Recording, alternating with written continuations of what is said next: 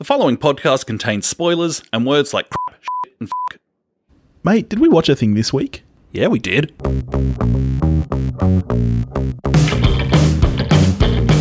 Hello, everybody, and welcome to the show. I'm Billy. I'm joined, as always, by my very good friend Topher. How you doing today, buddy? I'm well. You know, I'm here. I've I've got a glass of wine. I'm talking to one of my favorite podcasters who, hey, I have a podcast with.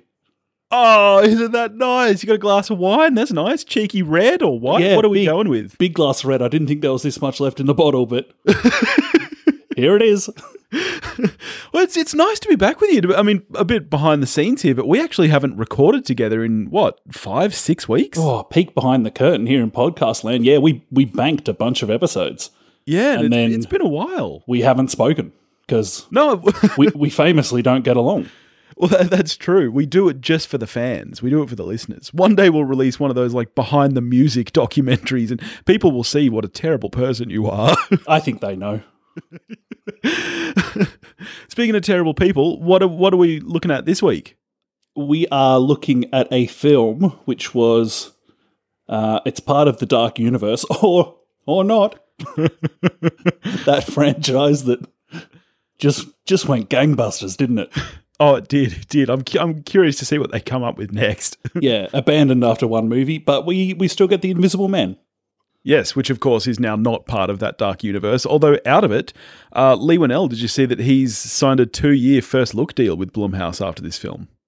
i have not seen that i'm not Yeah. privy to leigh whannell's business dealings Well, yes, yes, he has, he has. Uh, now this this is one of the only times I can think of, at least, that we kind of have a little bit of knowledge of what the other person thought of the film.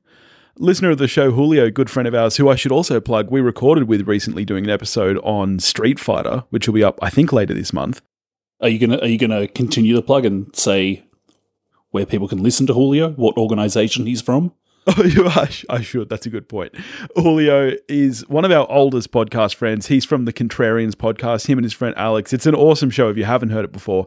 They rage against the Rotten Tomatoes machine. So they take a movie that's either universally praised and talk about why it's not so good, or they do the reverse, which is the fun we had with Street Fighter recently, talking about why it's one of the best movies of all time. And we didn't even have to lie that much, did we? well clearly a classic But Julio a- accidentally mentioned to you that this was now my top film of the year, and so then I, I had to go to you and go, please, just tell me what you thought of it. And I, I, you didn't come out exactly clean, but I'm pretty sure that I know what your score is. um, did it shock you when you heard how much I loved this film? Um, shocked is a strong like I. My expectation was that you would thoroughly enjoy this film. I wouldn't have picked that it would be your current top of 2020. Okay. I was really hoping. I mean, I loved it so much that I, I couldn't comprehend how you could give it any less than a, a seven. But I'm sure that that's what's coming. so, The Invisible Man is a 2020 science fiction horror film written and directed by Leigh Whannell. It's an adaptation of the novel of the same name by H.G. Wells and a reboot of the Invisible Man film series. Was the last one Hollow Man? Uh, I'm not familiar with Hollow Man. Kevin Bacon and Elisabeth Shue. Oh my god, you need to watch Hollow Man. Well, we're gonna we're gonna do it as a throwback one day. Can't wait. Uh, it stars, of course, Elisabeth Moss, Aldis Hodge, Storm Reid, Harriet Dyer, Michael Dorman, and Oliver Jackson Cohen. And what's it about, Toph? It's about a lady played by Elisabeth Moss trying to get away from her dreadful ex-boyfriend. Who can turn invisible? Well, Should we mention that? He can't turn invisible, can he? Well, He can avoid being seen. okay. What? He's got a suit that turns him invisible. Is like if I step onto an airplane, you can't say like Topher can fly. well, can't you? Why not? Let's get a bit existential. All right, let's Why do not? the whole you are theory of you- relativity here. You you are flying in that moment. No, I'm It's not, flying. I'm sitting in a vessel which is airborne. Oh, I don't know. I don't know. I think we're getting into some interesting territory here. All right, let's go down the rabbit hole. okay, you dr- you drive. You drive a car. Your body doesn't physically drive, but you are driving. I'm not the pilot of the plane. Maybe you can say that a pilot Ooh. flies. I don't. I, I get Oh. flued. well, okay, so Oh, okay. Yeah, that is interesting because I guess like your sister has been driven in a car, but she doesn't actually drive. So I guess, I guess, yeah, she doesn't drive, does she? I was invisible to girls at high school, but I couldn't actually turn invisible. I know you had this magic bowl cut that just made you invisible to women. Incredible. I think they were possibly Horcruxes. Horcruxi. All Uh. I now know what that means. Thank you. We watched a thing. All right. Okay. Let's get into the movie proper. I mean, hit me with your thoughts then. You know exactly what I thought about the film, and I guess we'll get into why I thought it was so good, but tell me where it sits for you. I think it is. It's between my my initial level of excitement for this film, which was not at all, Yeah, well, you're not a horror for watcher No. at all. and then a week or two before the film came out, you know, what kind of once the embargo lifted, my expectations lifted significantly, and I would say that my how I feel about the film is between how I like expectations wise is somewhere between what it was initially and then what it had risen to going in. Obviously, you know that I'm sworn off trailers. The only trailers I see are the ones I happen to see at the cinemas.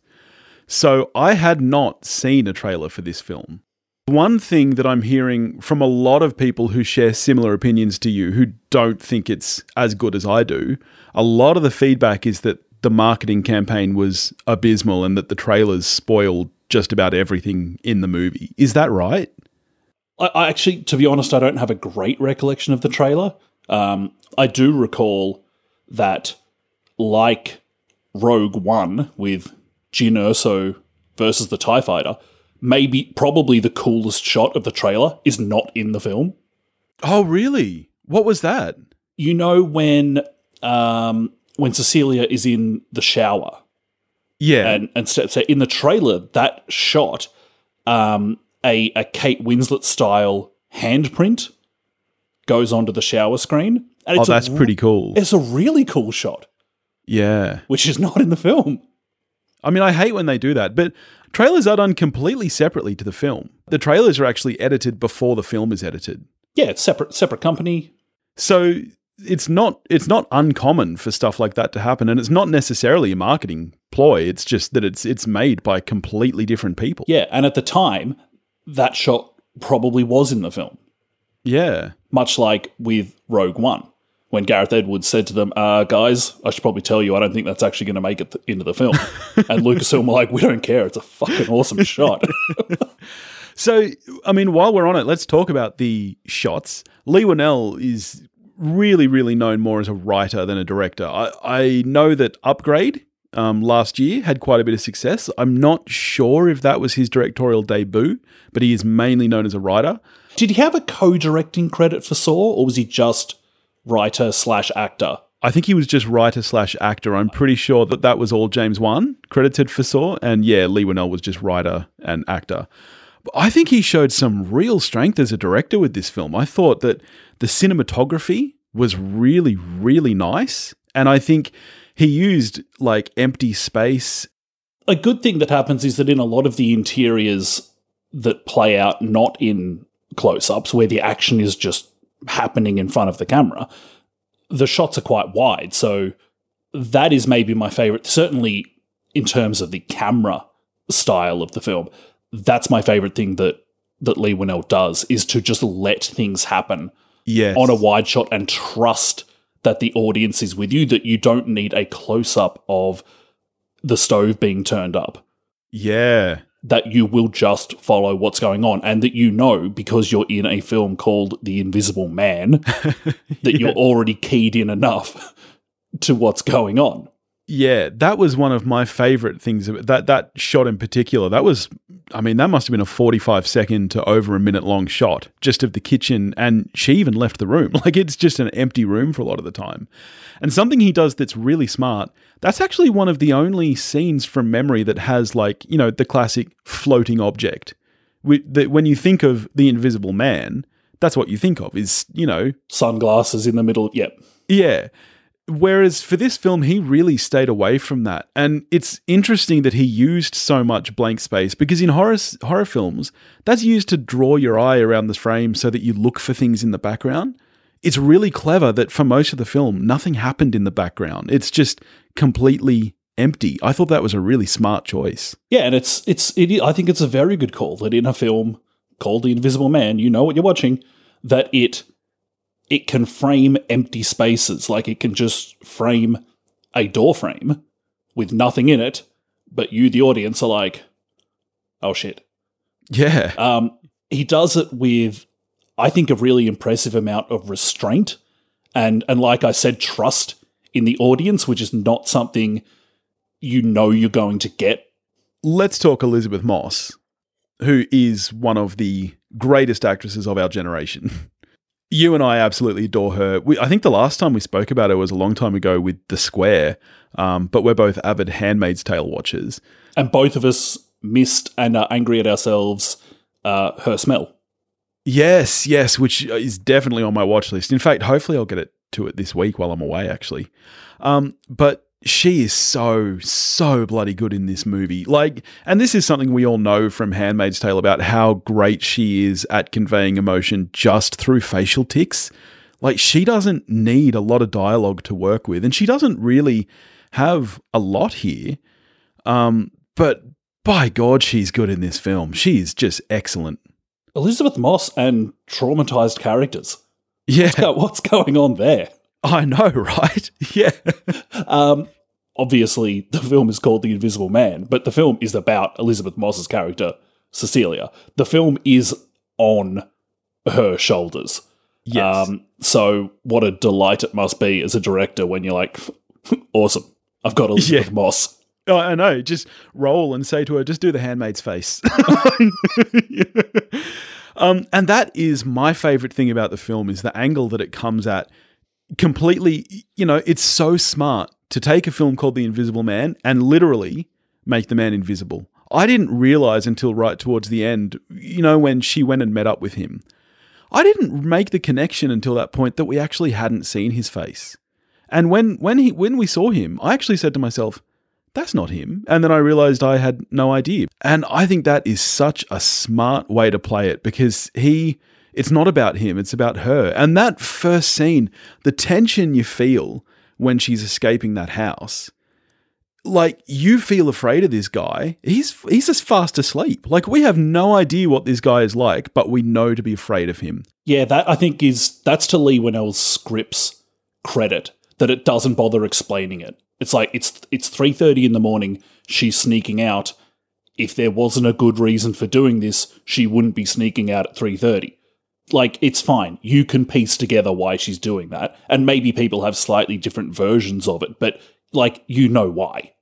And I think it's a, a, a really, really great statement on domestic violence itself and just believing victims. You know, we are with her. We know she's afraid and we're afraid for her. We have no idea what this guy is like. That, I think, is the central theme of the film that comes across through the entire plot. just today was listening to an interview with Leigh Whannell, and he was uh, he was pitched the movie. Um, Oh, not- really? not- I didn't Yeah, know not vice versa. Um, Interesting. it was he was coming off Upgrade, and and he was pitched it, and he said just in that I think it was in that first meeting, he was like, okay, well, never thought about doing an an Invisible Man film, but I think if I was going to do one, that it would be the Victims film, not Right. the Invisible Man's, which is yeah, as it as it turns out, it's kind of a this you know this remake of a of an old property is very present, and I like that. Like even though it leaves a lot of it to your imagination, I like that they give voice to um when, when she's talking to him um in the in the lounge room with the, like with the coffee beans on the ground um and she's saying she has that kind of why me Yeah, you could have it. Yes. yeah, yes. and, and what and what it comes down to is that it's because you didn't need him, and that probably and like you can imagine that maybe at first that excited him, but then in the end it enraged him. it's this awful need for control that that partner has that I need to own this person fully even even if it makes neither of us happy. Just going back to camera for a while, and I like I said, I really like it when Whannell just steps back and just lets it happen. I'm and I I haven't seen Upgrade. I've been meaning to catch up on it. Um, and this is something that I believe happens a lot in Upgrade, at least if if judging the trailer is anything to go by, the the body cam stuff, which I find stunningly jarring in a film where for a lot of it, it's almost Fincher esque the way that it just stately moves the camera around. And that's obviously a, a choice. But I just like, I, I, I was, there's times where I'm just like, okay, why am I watching a film clip from the turn of the century? Yeah, okay. And if it's, if it's, if it's a really, really direct nod to slap my bitch up, then Jesus Christ, isn't that a bit on the nose? that is that would be on the nose. That would be. um yeah, see, I personally, I was a, a big fan of the direction and cinematography across the whole film. I felt that everything was very purposeful and intentional, which, um, as I said, Leigh Whannell is really known as a writer, so I was really happy to see his development here, and I, I did feel that just about everything was a decision. Um, and, and as you say, perhaps you just weren't on board with with the decision for the kind of shakier stuff.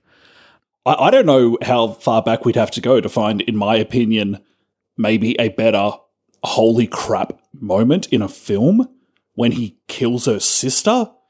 Yes, that Holy shocked the entire cinema. Crap. Yeah. I didn't see it coming. And I know I should have. He's the invisible man. Like, why would. You famously can't see him coming.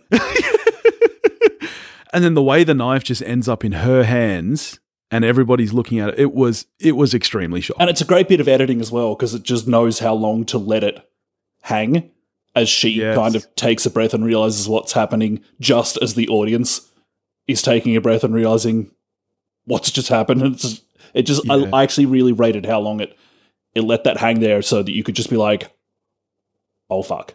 Yeah, I think the editing was really, really strong the whole way through. I mean, as we've said, there, as you mentioned, with this scene being quite long, and and previously with you know the stove fire being a, uh, probably a minute long shot, it it really knows when to speed things up. Like with that scene where he kills the sister. I don't know if you remember or noticed, but there's a very fast cut there when the knife is about halfway through her throat. It cuts to another angle. And mm. that in itself really kind of snaps you, and you're like, oh, holy shit. and the entire cinema jumped at that point. We saw this opening night. My wife was furious at me because I was like, oh, I think it's more of a thriller, not a horror. Like, it'll be, it'll be fun date night. She, she was not happy with me. Especially, I, I'm I'm leaving town for about three nights this week, and she was like, "Why would you make me watch that before you leave me home alone?" And every time she looks at a door frame with no one in it, yeah, because famously, I'm I'm in optics. but but I'm just um, going to come around and ring the doorbell. But yeah, I thought the editing was really, really strong, particularly in that scene. It was really smart the way it just jolted you like that. So I really liked the editing within scenes. For me, the kind of progression from, if you like, chapter to chapter of the film is not so smooth. For instance, following the um, the whole kind of ordeal where she's been up in the uh, you know the ceiling cavity, and then she's downstairs, and then she move gets orders an Uber, and then heads off somewhere else. To me, that stuff is a little clunky, and it just didn't feel particularly natural to me in terms of the flow of the story. Um, but I'm totally with you within scenes. Uh, I love the editing. To me, I thought that was really strong because that reminded you that this guy isn't supernatural as much as that's where your head kind of goes. And that's why it was nice to me to have those breaks where, for example, she outruns him. She hops in the Uber and she gets to his place. And a part of you expects him to be there until you remember. I mean, no, this place is miles away. He can't the, su- fly. the suit is not Iron Man. Yeah, exactly. So I actually really, really liked the writing in those moments that that made you remember he is just a guy. And on that, I really liked the design of the suit itself. What did you think of this and the like the pseudoscience of it, if you will? I'm I'm kind of ambivalent on it. It didn't. It certainly didn't aggravate me in any way. But I'm, I didn't walk out going, "Yeah, how cool was that?" Um, oh, okay. I, I thought the the glitching towards the finale was a, I, I probably found it a bit of a cop out because once you can see him, you're just and, and this is me saying this, who doesn't like horror. For me, you're just sucking away the fear of the unknown. Yeah, okay. See, I, I loved the fact that it they didn't even bother trying to explain it. The fact that he's in optics is pretty much all oh yeah, they gave just it. Exa- yeah, just like whatever. And that's the smartest way to do it because it, when you try explain things, that's when things fall apart. Like Michael Crichton was a brilliant doctor who put so much research into Jurassic Park to try and make everything sound as real as possible. But at the end of the day, you're still bringing dinosaurs back to life and it still just sounds silly. So I'm glad that they didn't bother trying to explain anything there. And I thought the design of the suit was kind of cool. The stark black with the little, you know, lenses kind of popping in and out. That I thought the look of it was pretty cool. I didn't need the the close ups of the things swiveling and moving in and out because then you're just really going literally, literally, you're going close in on stuff that a you're not going to explain and b we don't care about. Yeah, okay. That's fair enough. I get that. Another thing there's, that there's no explanation for is uh, how on earth would James be put onto this case? Like he was in her house. You don't. The officer. They don't put officers on cases with that closer connection to what's going on. What do you think he was actually put on the case? Well, he I was got in the- the I- interview room. Yeah, I he wasn't the there as moral that- support. Oh, oh see, He I was, got the he vibe was that that questioning why he was. because at the time he thought that she just smacked up his daughter. I got the vibe that he was put in the room specifically because he did know her too, especially because they were worried about her mental state. I thought he was in there to provide support and also to question her as someone who knew what her mental state was like prior to this. That's the vibe I got. I didn't think he was actually on the case after that point. I think the interview room was the only time he was there. Shoddy police work, I'm calling it. also, why did he go into the mansion at the end of the film? It's really bad for him if the cops do show up. Like she's already called emergency services at this point in time. Yeah. If they if they rock up and he's in the house, how's he explaining that one away?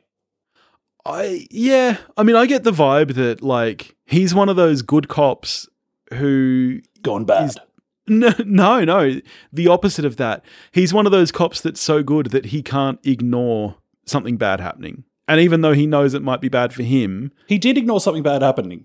He's ignoring the fact that she murdered him. well, yeah. Yeah, I guess. I'm just Yeah. calling bullshit on that. Like he would be he would be out of there. Um speaking of the end, here's a question for you. And this was probably the one part of the film I didn't need and didn't really care for. Her taking the suit. and having that really, really obvious shot of she's walking out and the bag's And- open and and, you can bag, see it, and it's just like, oh yeah, we like she's got the bag. We already know. I didn't need That's it. one moment where it doesn't trust the audience at all. And not only that, I don't need this to set up a sequel. A sequel to this won't be a sequel to this because this is such a self contained story about domestic abuse. This isn't a superhero story or an Yeah. origin What does story. Cecilia break bad now or what? Yeah, like this is a really self contained story, so I don't need that. And I don't know if you heard, I don't know how factual this news is. I heard that Elizabeth Banks has already signed on to write and star in a sequel, The Invisible Woman. Right. um, which I don't know how that then ties into this and Cecilia having the suit. I don't know why, but there that is. All right. Now I'm going to call bullshit on something else, and may- maybe this completely worked for you. Yep. It completely did not for me. The whole brother thing, not not as not as a character in general. I I thought he was good in the, in the scenes up until the point where she kills him, pulls the hood off, and oh, it's the brother. And I was just like, oh, fuck off. I don't know. Like, I what's he that- doing? What's he do- What's he doing? Well, that's the thing. I think I think that there's different ways to play that. I mean, firstly, was he involved or was he just kind of set up by his brother at the end? Do you think that he was involved the entire time? I don't think he was. I suspect not is the vibe I got, but then like what? At one point he just decided then okay, great, I'm going to get in the suit and go like kill this or at least give it a red hot go at killing an enormous policeman and like what?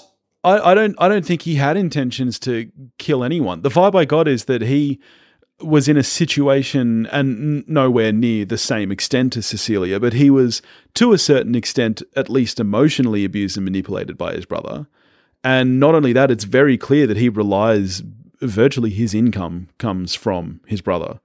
So, you know, whether or not he said, you know, go scare these people. Yeah, there's a bit of a Gollum in the ring thing going on where he both loves his brother and hates him. And Yeah, exactly. He he needs him but loads him, and then I just I I do not buy the jump from his feelings about his brother to getting in the suit and going, and then when he's got a chance, like he's invisible, he can run away at any point. Nah, I'm gonna Yeah. just wail on this cop Yeah, I guess. and I then guess. and then get killed. That's fair enough. Although, just, uh, just in time for us to go back to the actual guy and have it telegraphed from three weeks ago that he's going to say surprise. I mean, I know that you can run away at any point, but I I think when you're in a suit like that and you're completely invisible, part of, part of it would go to your head, and you'd feel like you have this kind of mad power. Like you, you would probably It doesn't happen, mate. I'm telling you, I've tried the bowl cut. It doesn't happen.